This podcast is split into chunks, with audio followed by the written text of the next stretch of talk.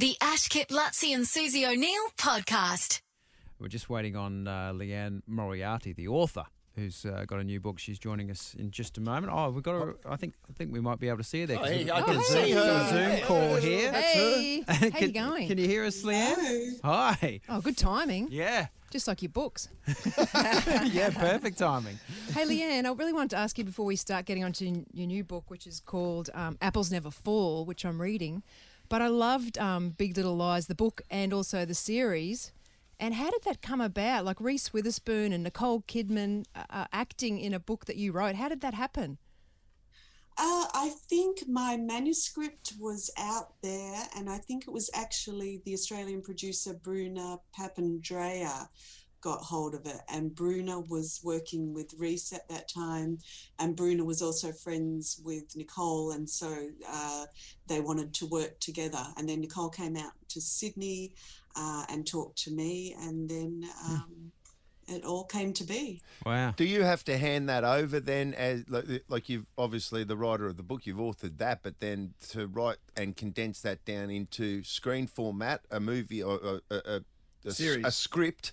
Do you get to be a part of that, or do you kind of have to hand your baby over and see what they come up with? Yeah, I handed my baby over. So they did say to me, Would you like to write the screenplay? Um, but for me, part of the pleasure in writing is not knowing what happens because I sit down to write my books and I have no idea how Really? they're going to end. Um, so I sit down at my desk each day and think, I wonder what's going to happen today. Is that normal? Uh, is that is that like the norm of book writing? Yeah. Uh, not for not for everybody. Some people have it all completely planned out, uh, and they know exactly where they're going. But I love thinking. I, I really do love thinking at the beginning of the book. I wonder how this will turn out. so what do you start? Yeah. What do you start with? Is there anything through your whole list of books? I'm looking, you know, everything they've written. What, what's the genesis of a book? So sorry, what was that? The What's premise? no? What is the genesis? What does it start Oh, the with? Then what do you start with?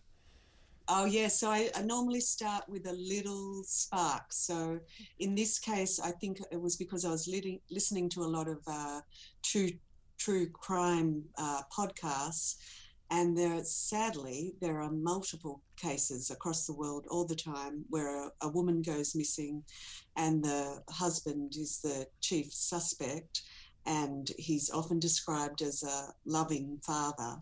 And that just got me thinking how would I feel as an adult if my mother went missing and everybody was saying that my father Mm. was um, that had possibly um, murdered her. So that was my premise. But I had so I had I knew I'd have a, a woman go missing.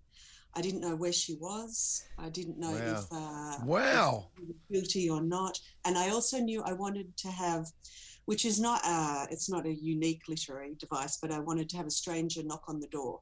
Uh, uh, so this young woman knocks on the door, but I didn't know how she tied together with everything. so it's a fun way to write, but it's also a scary way to write. Yeah. It's stressful. Well, there's there's some there's some examples of great TV shows at least like like Lost and uh, and Game of Thrones more recently where they didn't have an ending and and it ended up being a really disappointing finish because because they didn't have an ending. So do you get scared? Is there a point in the book where you go far out? This is going nowhere, or you know you've got to you've got to try and get back on track. Do you have a day where you go actually everything I wrote yesterday is rubbish?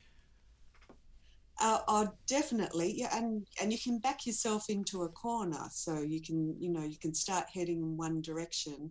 Uh, and honestly, just hearing you say that about Lost, and uh, that gives me trepidation. I'm sorry, I should never. Oh, have well mentioned done, Kip. Don't stuff it up, Liane. Don't Yeah, yeah. stuff it If up. all of a sudden in one of your books there's polar bears and a black smoke, I know I've done the wrong thing. A really shit character called Kip in it. Yes.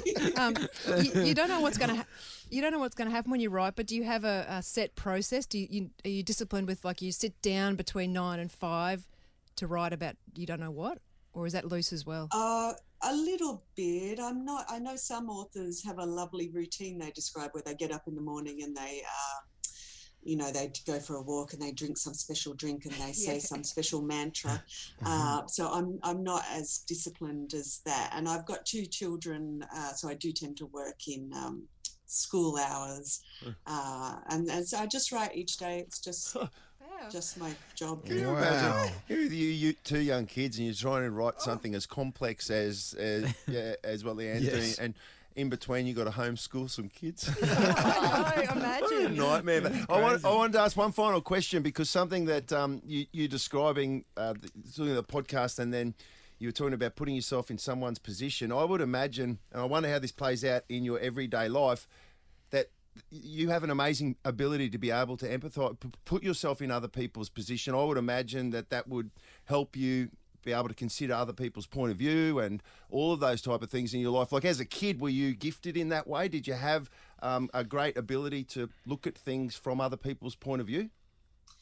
I, I do think that's I, I think that's my strength in being able to put myself into each character's um, shoes, exactly as you say. So even you know with the character, the horrible character of Perry in Big Little Lies, it was really important to me that I underst- understood him.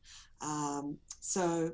So yeah, I, I think my weakness is setting. I'm not very good. I couldn't describe uh, landscape to save my life. Um, but I, I enjoy writing about characters. That's what I like.